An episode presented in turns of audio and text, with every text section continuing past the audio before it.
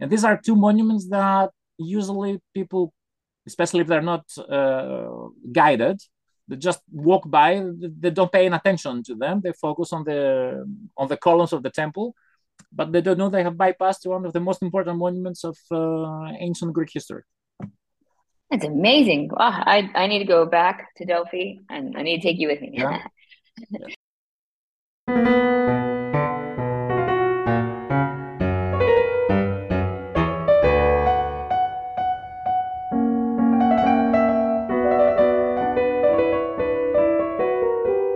Are you ready for a truly insider's guide on where to travel in Greece for the best archaeological sites, hidden gems, and even the unknown must sees at the most popular places?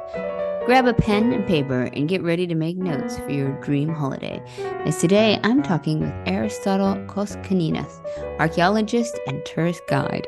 With 20 years in the field and hundreds of sites under his belt, there isn't much Aristotle doesn't know about where to go in Greece. Hello, this is Anya Leonard, founder and director of Classical Wisdom, a site dedicated to bringing ancient wisdom to modern minds. You can now find us along with our free newsletter at classicalwisdom.substack.com. And before we begin, a quick thank you to our society members who make this podcast possible. If you would like to become a member and help support the classics, just go to our website, classicalwisdom.substack.com, and subscribe. You can also help us out by subscribing to our podcast channel.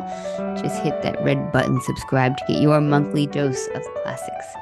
Now, on to ancient Olympia, Naxos, and Delphi.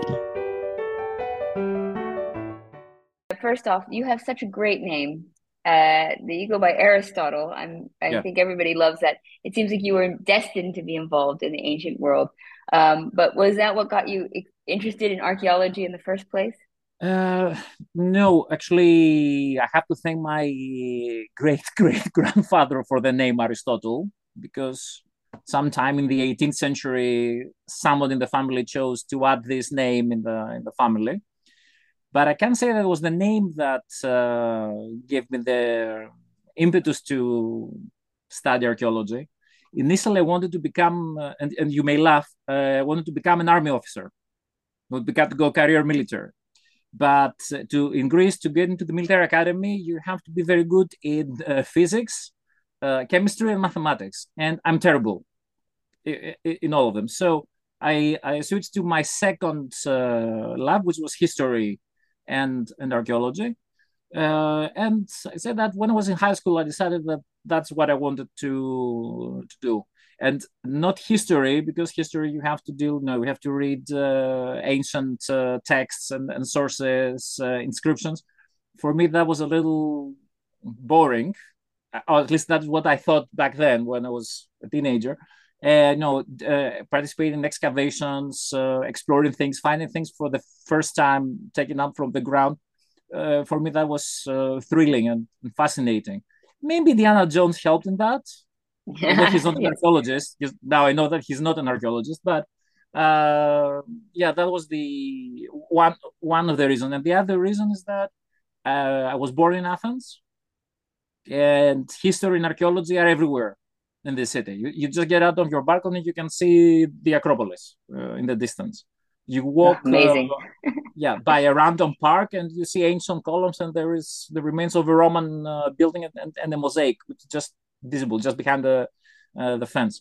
So yeah, there's a lot of uh, influences. So you've uh, been traveling around the Mediterranean and exploring all these archaeological sites and, and guiding people. I mean, you've got a wealth of experience. How long have you been doing this for? I became a guide in 2003. Yeah, before that, I was working for the Ministry of Culture as an archaeologist, which which is relevant, but at the same time, it's completely different because as an archaeologist you have to focus on a on a particular site or sites. You have also to focus on a specific period. Uh, as a guide you have to uh, approach things from a more holistic perspective. You have to know actually a lot of things about all the periods of uh, the areas that you're going to to guide yeah because there's so much layers of history and just about everywhere in greece so uh, I can imagine you have to be on the ready, have a much larger overview. Yeah, from the Paleolithic period, I would say about 100,000 uh, uh, BP before present, because that's the correct date for the Paleolithic period, all the way to 19th century. Uh, wow. Because I mean, uh, I'll give you just a, uh, an example. You go to the island of Naxos, and at the island of Naxos, you have the recently they have they're excavating a very important Paleolithic uh, site. It's not visible. I mean, you cannot visit it, but it's there, so you have to talk about it. Uh, you have the uh, early Bronze Age with the Cycladic uh, figurines. Then you have the classical periods, uh, Middle Ages, Venetians, Ottomans. Well, in a small uh, uh, um, business, much small, much much smaller uh, factor that the Ottomans played in the history of Naxos, but you have to be able to present all these historical horizons and their uh, culture. That's amazing. So, in in these last twenty years, of how many islands do you think you've been to, or archaeological sites? Archaeological sites. Well, to be honest, well, I, I just tell you that uh, first of all, there are uh, hundreds of archaeological sites and museums in Greece, mm. uh, which are uh, which are controlled and ticketed archaeological sites, and then we have thousands of other archaeological sites which are uh, have been designated, but they're not part of uh, of, of itineraries or people cannot visit them when I was in the in the School of Tourist Guides, we had a hundred uh, days of field trips, and we visited all of Greece. So yeah, I, I would say that I have visited. Uh, well, I cannot give you an exact number because uh, off the top of my head, but I would say a couple of hundred uh, uh, sites. So, which would, would you say are some of your favorites, the, the must see, the bucket list? My, the must, well, uh, favorite and must see is, uh, is a little different. So uh, I will start with the no, with with ancient Olympia, which it's also one of the most famous archaeological sites in Greece. And I like Olympia because it is associated with the history of the, of the Olympic Games and the spirit of the ancient Olympics, which was a little different than the spirit of the modern uh, Olympics. And this is a place where you can see how all the Greeks uh, would come together and they would compete. So you have their, their antagonism, but not in war, but in sports, and how they were trying to prove that they could excel above every, every everybody else through their prowess in uh, in sports and also through art and culture because also uh, they would uh, dedicate uh, statues, uh, fine pottery, bronze artifacts, which were produced and created in their own city states. So the, Olympia was one of these places where the, the differences and the similar, similarities of the Greeks were highlighted. And of course, you have all these anecdotes about the achievements of the ancient uh, athletes, which for me are uh, very uh, interesting.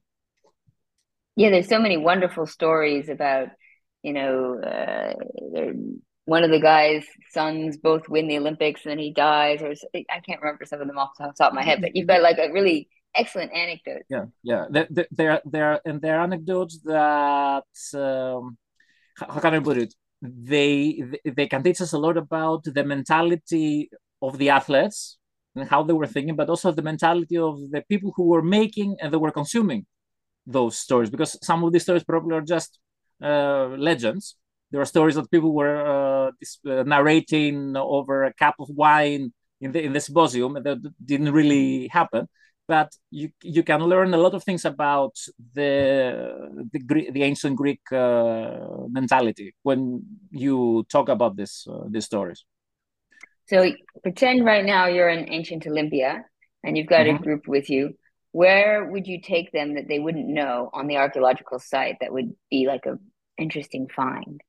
Interesting find. So the usually the, the, the my, my itinerary uh, because that, that's actually what I'm trying to do in every archaeological site is to to approach the archaeological site as an area that was used, not as an uh, uh, as a group of, of, of buildings and monuments. Because okay, you can describe the building, but what was going on in the building uh, during the, the, games is important. Uh, so okay, sometimes I don't actually I don't follow the, the standard itinerary, uh, especially if I have time. So I'll go through the gymnasium, the the palestra, which is very uh, impressive building. The palestra was the area where the uh, the boxers and the wrestlers were training. Um, we also visit the uh, workshop of uh, Phidias. Phidias was the ancient Athenian sculptor who created the golden ivory statue of Zeus one of the wonders of the ancient world. And we think that we have found the workshop where that statue was created. Oh, amazing. From, yeah, uh, yes. Also in the excavations, they have found uh, uh, a wine mug with a, inscription engraved on the base, which reads, "I belong to Phidias." It, it, was it was the wine mug of Phidias. So having something like that is something thrilling. Uh, but uh, I also visit the monuments that are more or less off the beaten track, like the the Roman baths, which are very well preserved. And there were a lot of Roman period buildings in in Olympia, usually well, they're uh, away from the main visited area or people don't know about them. But they're also they're first of all very impressive, but also it's a marker of how important Olympia was even in the Roman period because when you have all these uh, baths and uh, accommodation infrastructure, it meant that people from all around the Roman Empire w- were going to Olympia to attend the games and even participate uh, in the games. It's wonderful again to to see that kind of history in one place and get this sense of time passing. You, yeah, and, all the uh, generations living there, experiencing this one place yeah, especially if you could, uh, if you are able to tell the difference between the the dates of the different buildings, you can see how the site uh, was developed when a building was got, got out of use or it was uh, repaired and changed its function. Um, for example, there is uh, in Olympia, uh, there is a building called the Leonidaion, which was built in the fourth century BC as the hostel, as the guest house for the very prominent Uh, delegations or athletes. And then the Roman period, it was remodeled into the residence of the Roman emperor when he was visiting Olympia. So similar function, but at the same time different because initially it was used as a public guest house, and then the Roman period was used only for one person and his and his retinue, which mm. of course tells a lot about how history changed and the political situation had changed in Greece at that time. Yeah, that's that's a wonderful insight that how we can learn so much of the the time period and the cultures by seeing how these same buildings were used. Um, okay, so let's let's go through another archaeological site for a second, if I mm. may. Pick your brain. Um, one of my favorites is Delphi, and I think it's another one that has such significance in the ancient world. Um, what are some of the spots in that one that people would get like a whole new understanding of ancient Greek culture of ancient Greek culture. So the both uh, known and unknown, or or both, or if you want. Both. Okay, so uh, let's say some of the monuments that are visible and and and, and enhanced. Uh, for example, the the treasury of the Athenians. Uh, treasuries were buildings constructed by the city states were in the sanctuary and they would fun- function as repositories of valuable offerings. And uh, in Delphi, there is we have actually the largest number of these buildings from any other ancient Greek sanctuary, including Olympia. And you can see the different architectural styles from different Greek uh, regions. So you can see how proud they were of their uh, cultural diversity and their um, uh, sovereignty. And the treasury of the Athenians uh, has been reconstructed. So you don't see just the foundations, but you can see the entire building and you can understand much much better how those buildings would look like, how they would function, and also how the Athenians would use this building to make statements about their uh, political life and their own uh, achievements. Because we believe that it was constructed uh, after the Battle of Marathon in 490 BC, and uh, the idea was to to celebrate the victory, and Delphi was one of the best places to commemorate uh, military victories because you, of course, you would get an oracle from from Apollo, which would help you in winning the battle. At the same time, Delphi was the center of the Greek world, so uh, everybody who mattered would have seen those monuments or understand what was the significance of Athens or another Greek city-state uh, at that time. so that, that that's one of the features that you can see but uh, and, and sometimes we just talk about it as, as just a treasury but it's not only a treasury it's also a monument of the athenian military uh, victory and then there is another uh, monument uh, which is a very impressive engineering uh, feature of the of the sanctuary it's a retaining wall built in the 6th century bc with a very interesting polygonal uh, masonry, and in its in its own right, it's a very impressive uh, site. The engineering skills of the Greeks uh, in this period. But what's even more interesting for me are the around 800 inscriptions which are engraved on the blocks of this uh, wall. Uh, inscriptions which were uh, engraved starting in the third century BC all the way to the second century CE, and they contain emancipation inscriptions. So we can see how the people of Delphi, sometimes scholars can see members of the same family after a generation or two, how they were uh, dealing with uh, with slavery and how they would uh, uh free their slaves. Of course, they were being compensated financially to do that. And for me, just that they were using that massive wall as a public notice board or as a kind of repository of, of contracts and deeds is important for the function of, of the sanctuary not only as an area where you go to pray to the gods and to learn about or get a consultation about your your future but also as a place where statements and documents could be uh, displayed. Wow it's like an ancient blockchain. Yeah, yeah it, it, it is it is. And and and last but not least there are uh, because uh, there are two monuments which are directly related to the persian wars. Uh, one, it's a statue base of Apollo. Dedic- it was dedicated uh, in the early 5th century, immediately after the end of the Persian uh, invasion of 480 BC. And we know there was uh, supporting a statue of Apollo that was quite tall, about six meters. I don't know what mm. that in feet is. but Anyway, do the uh, conversion. 12, 15, yeah. Yeah, I, I, told you with mathematics, if I was good at mathematics, I would be a colonel in the Greek army. So, uh, and uh, according to the French archaeologist excavating at Delphi, the name of the dedicator is the word uh, is the name of Hellenes, the Greeks. So this must be the first uh, dedication that made by the Greeks collectively, not as Athenians, Spartans, Corinthians, but as the Greeks. And, and for mm. me, that's fascinating because you can say that there was that notion of a common uh, cultural and even national identity that the Greeks uh, would have had, even at the period when they were at each other's throat, uh, because because of the confrontation of the different Greek city states. And then, and very close to that base, there is another even more important monument.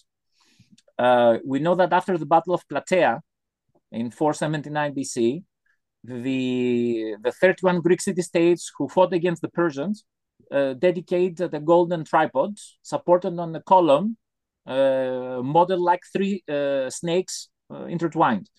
So we we know where the monument is because we have found its base, and the serpent column of Plataea is still preserved, but it is in Istanbul. But and and recently they have placed a reproduction of the serpent column. So having those monuments which are directly related to the Persian uh, wars and the defense uh, of the Greeks uh, for, for me, of course, I'm interested in military history, but also it's very important for the history of, uh, of Greece and the significance of Delphi itself as the oracle, which was consulting the Greeks uh, about uh, and help them taking important decisions, both political and or, or religious. And these are two monuments that usually people, especially if they're not uh, guided, they just walk by. They don't pay any attention to them. They focus on the on the columns of the temple but they don't know they have bypassed one of the most important monuments of uh, ancient Greek history. It's amazing. Wow, I, I need to go back to Delphi and I need to take you with me. Yeah. um, so you're saying about your interest in military history. Is there a battlefield that you think is a must see?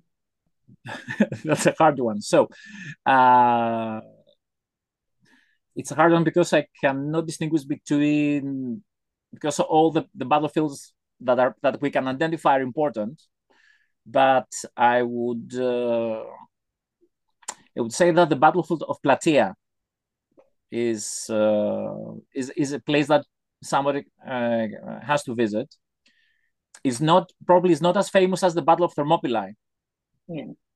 Because you know, 300 Leonidas and the 300 Spartans, it has it, it has its own legend. But uh, Plataea uh, is the place where you can see the battlefield, uh, and it hasn't changed a lot the last 2,500 years. And if we are right, we can uh, even uh, trace the different locations that are described uh, by Herodotus as the locations where the different battles, because it's not just a battle, it's a campaign that lasted three weeks. Uh, so, uh, and we can identify where the Athenians were standing, where they had the first confrontation with the Persian cavalry, and then a few kilometers away, there is a hill where the Greek army moved during the second stage of the battle. Uh, so yeah, I, I, think that uh, Plataea is uh, is a site that somebody has to include in an itinerary. It is also very convenient because it's very close to Leuctra, where the Thebans defeated the Spartans in 371 BC. Mm-hmm. And then, if somebody is really interested, uh, just I think 20 kilometers away is Cheroneia, where uh, Philip II defeated the Greek uh, city-states alliance in 338. So you have three very important uh, battlefields, which were turning points in the history of Greece. In a, uh, in a relatively small region uh, of the country, you can they are very well preserved as uh, as battlefields.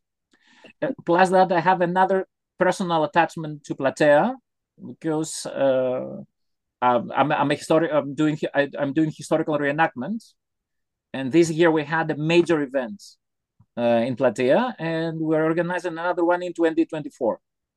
So I cool. have walked through the the battlefield several times. Well, I guess I can imagine for archaeological sites, there's there's sort of um, a dual factor of the importance of the site, but also how well preserved it is and, and yeah. what you can see there. So, I mean, I, I've been to Thermopylae, and you know, you've got like a little monument, and a statue, but there's not.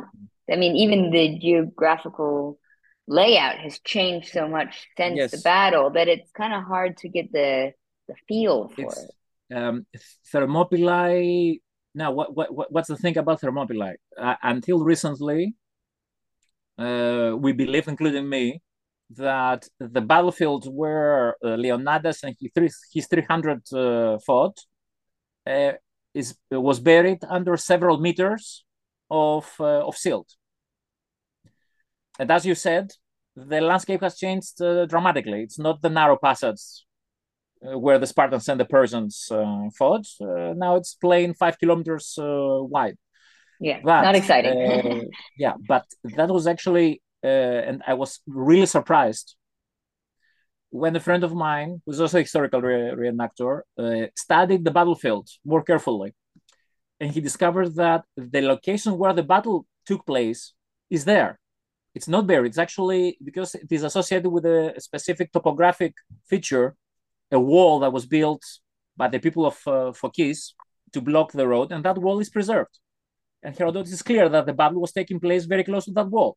So the wall is there, it is known. It was known because it was excavated in the 30s, but all the reconstruction of the battle uh, would forget it completely and they would say, ah, the wall is somewhere in the plain and was buried. So now uh, I learned that re- recently. And since then whenever i'm going to thermopylae i'm always i'm presenting the battle now under this new light. For me that was uh, thrilling. It was like it was an eye-opener. All these years i was describing the battle the completely wrong way and all of a sudden well there it is. Yeah it, uh, everything ties in and you have the wall you have the the road you have the area where the spartans camped you have the hill where they had their last uh, stand so even thermopylae now we know that the we have discovered that the battlefield is there.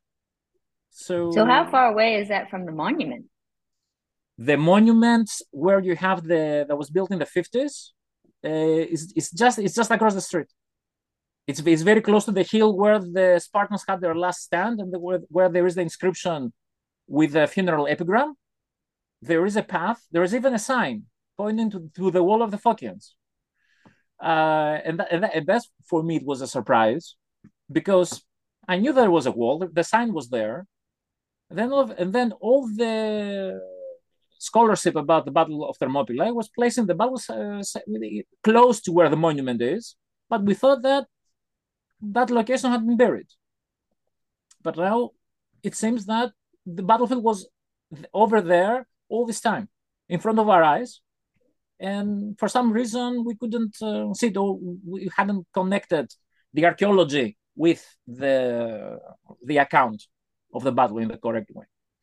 It's it's a it's very close. When you stand, where is the monument of Leonidas? And when you turn around, having your back to the monument, you can see the hill uh, in front of you. Ah, cool. Definitely going back there also.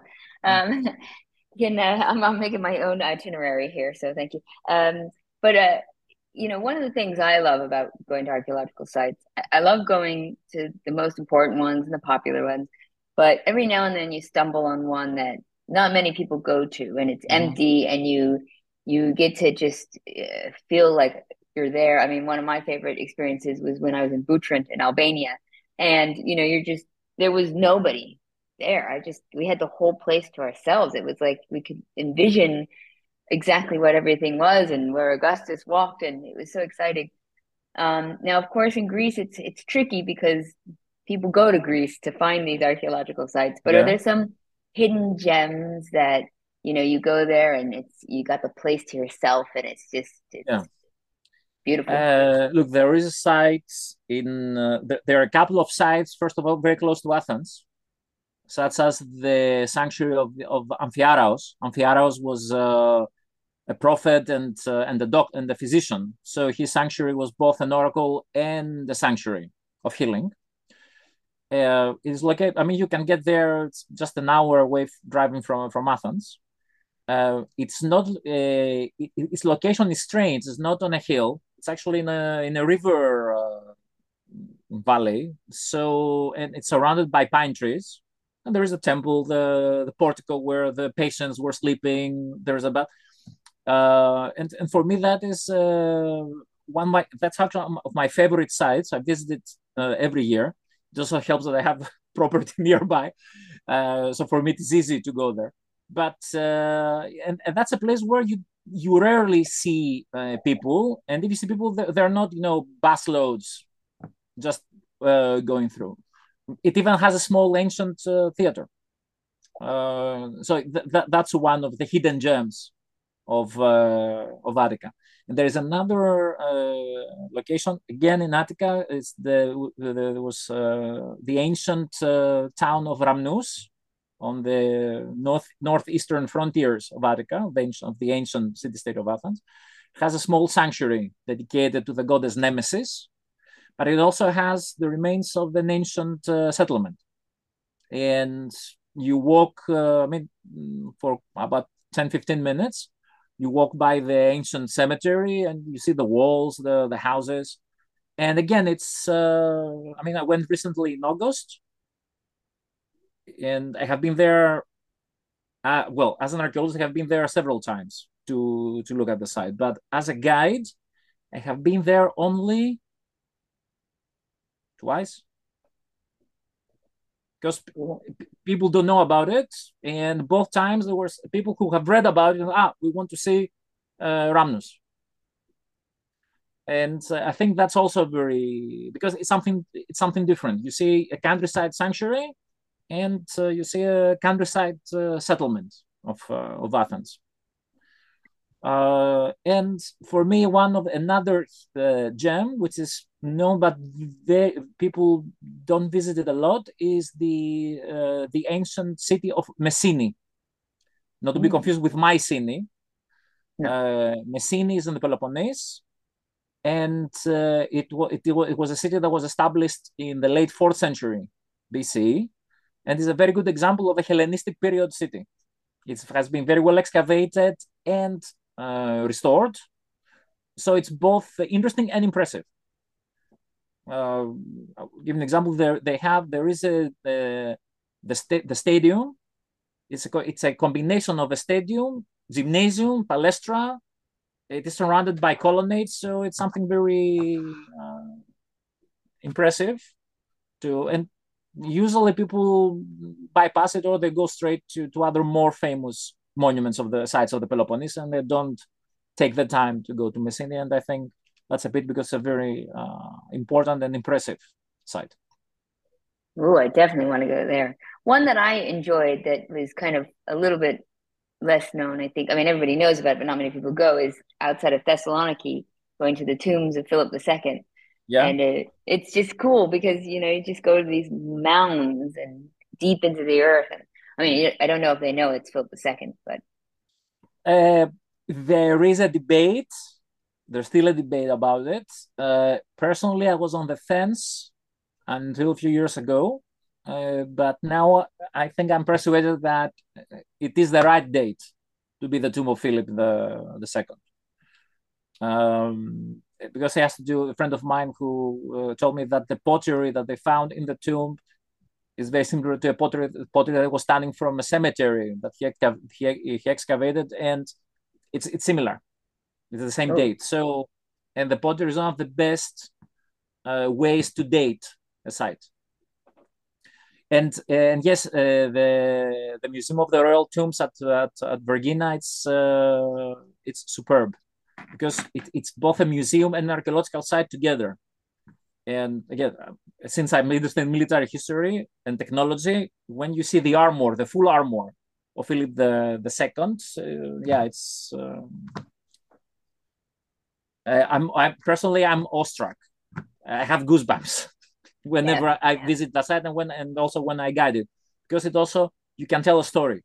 You can tell the story of the royal family. You can tell the story of the of the king. You can tell the story of how uh, of, of his assassination and how Alexander uh, buried him in all uh, glory. And you have the the items uh, in front of you, so you can. And then you you see when you see the facade of the tomb, and it helps that you know it's in the dark, so it's uh, they impose on you the the awe that you walk down in the in the tomb down in netherworld in a way and you can see an ancient greek painting you can see the colors there it's yeah it's it's, it's thrilling oh god. I remember even when we went it was like 40 degrees outside and the walk from the car to the tomb you know you were melting and you go just deep in and you, it was so cold it, it chills. It, it was yeah it was otherworldly. Yeah. um now for for for people who like also islands though i mean it's one of the most amazing things about greece is all these stunning beautiful islands. And so i feel like it's it's really great when you can find these historic sites that are also in stunning locations it's like the best of all the worlds and i know you went on a, a trip recently um, with the classical wisdom members where you went to chios for instance and everyone spoke yes. extremely highly about chios but are there some other islands that are just like a perfect combination of, of spectacular landscape and historical wonders? Well, I will start with. Uh, well, I have mentioned Naxos. Uh, I think we have talked about Naxos. Naxos, I think, is my one of my favorite islands in the Cyclades because uh, it has be- beautiful landscapes. First of all, it's yes, an island gorgeous. where you can see greenery and running water. There are even water mills. In uh, when you if you take a hike, you can see water mills in Naxos. Um, but it also has some very important uh, archaeological sites dating to the uh, early Bronze Age, to, to, the to the classical period. For example, there is uh, a location of uh, of an ancient quarry where there are two uh, statues which are unfinished. So you, you and you can see those big statues just lying in the middle of a of a field uh, and you can start making uh, imagine the stories of how they were they were they were striking the statues out of the marble and somebody made a mistake or during transportation. So you can even imagine that. And then there is a sanctuary dedicated to Demeter uh, uh, where the has one of the most important temples uh, built entirely out of marble. Actually Naxos was famous for its marble. And it's a temple that has been reconstructed and it's surrounded by a rural uh, landscape. So you can see sometimes how uh, the the ancient Greek cults were location uh, specific because this, and the landscape interacts very well with the with the temple. So yes, Naxos is one of these of those islands.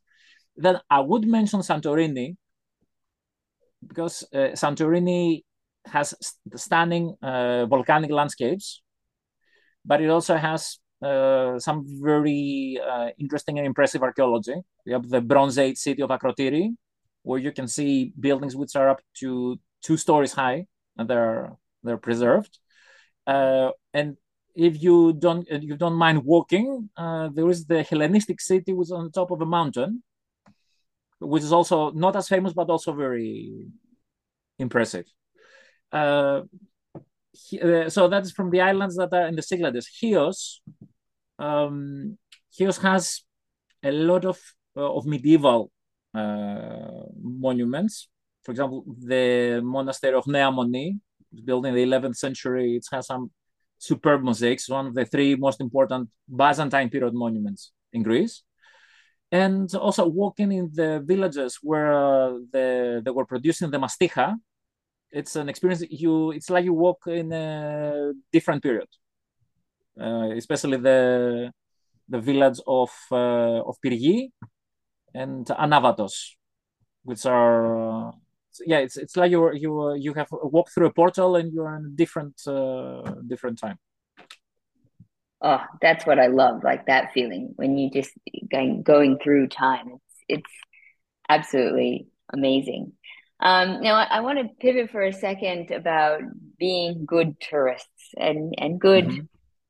Um, preservers of history because it, it's so wonderful to go to these sites, but it's obviously a lot of times they're very fragile, and I know having tons of tourists can destroy and harm sites. So, are there some things that we can do to be respectful of these ancient sites? Yeah, that's. Uh, the the thing is that there are some sites which are really busy. For example, uh, the Acropolis that is getting thousands of people per day, and mm, a, lo- a large portion of these people just want to take a selfie. And I, I know that people will hate me by, uh, for saying that, but I mean, a lot everybody of people knows that's true. yeah, and sometimes they don't really care about the monument itself so I have seen people walking over the lines um, because they want to take that photograph. And I can understand that's your only time on the Acropolis, but those lines are there for a reason. So, uh, as uh, to visitors, I would say that they have to be uh, to be informed about the regulations of the site. And I know sometimes that the regulations are not very well communicated, but it, doesn't take a lot of time when, for example, you issue the, the ticket to say, okay, can I take photographs uh, other places where we cannot uh, enter and and the guards will kill because that's their uh, their job. Uh, there are archaeological sites which have designated uh, pathways and, and, walkways which are well marked and you cannot deviate from them. And, and, and in those places things are easy. But there are other sites where uh, people can walk and sometimes they walk uh, over walls they enter into areas that have uh, sensitive uh, floors or, or, mosaics so yes uh, a visitor has to be uh, aware when he enters uh, a place and i know that for example or sometimes people want to have the tactile experience of touching the marble walls or the columns and i can stand I, I can understand that because for me as an archaeologist it's very important to have that tactile experience. But uh, yes, if you have 16,000 people touching the same place over time, uh, 10 years from now, you start seeing that that area has been worn down. So in the end, we may admire those places, but at the same time, we contribute to their uh, decay and destruction. And it's a pity because eventually the authorities uh, will be forced to take action and block access to a specific area. It has happened actually. Uh, in Greece, there was the uh, in Corinth there was a Roman bath, and there was the part of the latrine. You know, the benches and the halls. It was very nice. I mean, you could sit there and you can talk about that, how people in Roman period were going to the toilet. And I know it sounds a little gross, but it's very it's part of you have a connection with with the everyday life of these people but because people were going there all the time eventually the minister of culture just put they roped it off and you cannot go there anymore so you cannot uh, experience the the site. You cannot uh, look at the monument anymore because other people were not uh, were not careful. Uh, so I guess people have to be aware of the regulations and always follow the directions of the of the guards and of course of their guide because that's also uh, uh, important. Um, and for that to happen, I, I think that we should uh, reach out and educate the general public, because if you don't appreciate the significance of this of these places, you you won't really care uh, about them. That's that's well said. I mean, we're we're by existing now, we are stewards of a collective exactly. history of humanity and civilization. Like we need to take that responsibility seriously and preserve it for our future generations and, and think, okay, do you want your great grandchildren to be able to see these sites? Then we have to be respectful of of what we have today. You know? Now I, I I'd like to finish up because you've been so generous with your time. Um, but I'm going to be very selfish and ask you uh, about one more place because for two reasons. One, I'm planning on spending some time there myself this summer, mm-hmm. and you've, we've talked about a lot of sites I've been to and did not enjoy fully. So this one, I'm going to be ahead of the game, and, and also because uh, Classical Wisdom, you know, we we have done tours and uh, cruises, which you were part of the In mm-hmm. Search of Homer one, and uh, all of my Classical Wisdom members raved about your knowledge and passion and. Uh, Yes, they, they were so thoroughly impressed, Ed. So um, our fall trip is actually going to this place as well. So uh, it's kind of two birds, one stone. Um, mm-hmm. The island of Rhodes. It's a big island. There's there's lots of history. Uh, but what are what are some of the gems that we can Rhodes. find on Rhodes? In Rhodes, uh, first of all, you should not miss the the the best preserved part of the medieval city of Rhodes and the fortifications. Some of the the best fortification complex uh, of its time in the Eastern Mediterranean, and and the, and the fortification complex has a lot of history because it was besieged twice by the Ottoman uh, Turks. And then uh, there were two archaeological sites. One is the the city of Lindos, which has a the sanctuary to, to, to Athena, and the other is the the city of Camiros, it's on the on the other part of the island. So these are uh, three of the places that you should definitely include in your uh, itinerary. Lindos is the most uh, famous. Uh, I would say Camiros not not that much, but both of them are very uh, important. And it's called Lindos. Lindos, Camiros. These are the archaeological sites, and from in Rhodes, in the city of Rhodes, the medieval fortifications. Actually, um, you can walk down in the in the moat, so you can see the bastions, uh, the towers. Uh, you can, and also I think in the summer you can also walk on the parapet uh, of the walls. And there is also the the part of the the street of the knights, which was the central area of the medieval city where the the knights of Saint John had their uh, houses, their uh, the hospital, which actually functions as the as the archaeological uh, museum. Yeah, I don't know how how long are you gonna stay in Rhodes because I haven't decided actually. I mean, I, I was thinking maybe a couple of weeks. Um, couple okay. If you stay a couple of weeks, you have uh, enough time to to explore the the city, and also go to to the other places. It's a very beautiful island I mean, you can also explore other sites which are not necessarily historical, but they're very uh, beautiful. Well, that's that is just the the splendor that is Greece. You know, you get you kind of get the whole package. You get these great history and culture. You get these amazing beaches and mountains, and then also the food. I mean, you guys oh, yeah. are spoiled. You're spoiled. I'll just tell you. uh, now, if, if anybody wants to um, follow your work or your projects, uh, how can they find you? Well, I have a blog. Uh, tells Aristotle uh, Guide in Greece.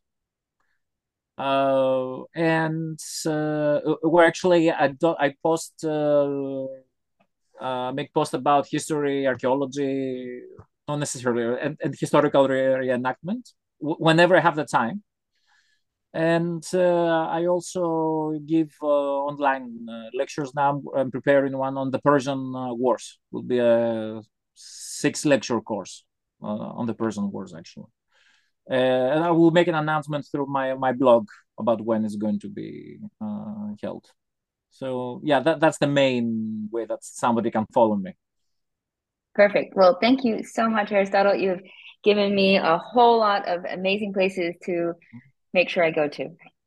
Yeah, th- thank you for having me, Anya. It was a pleasure.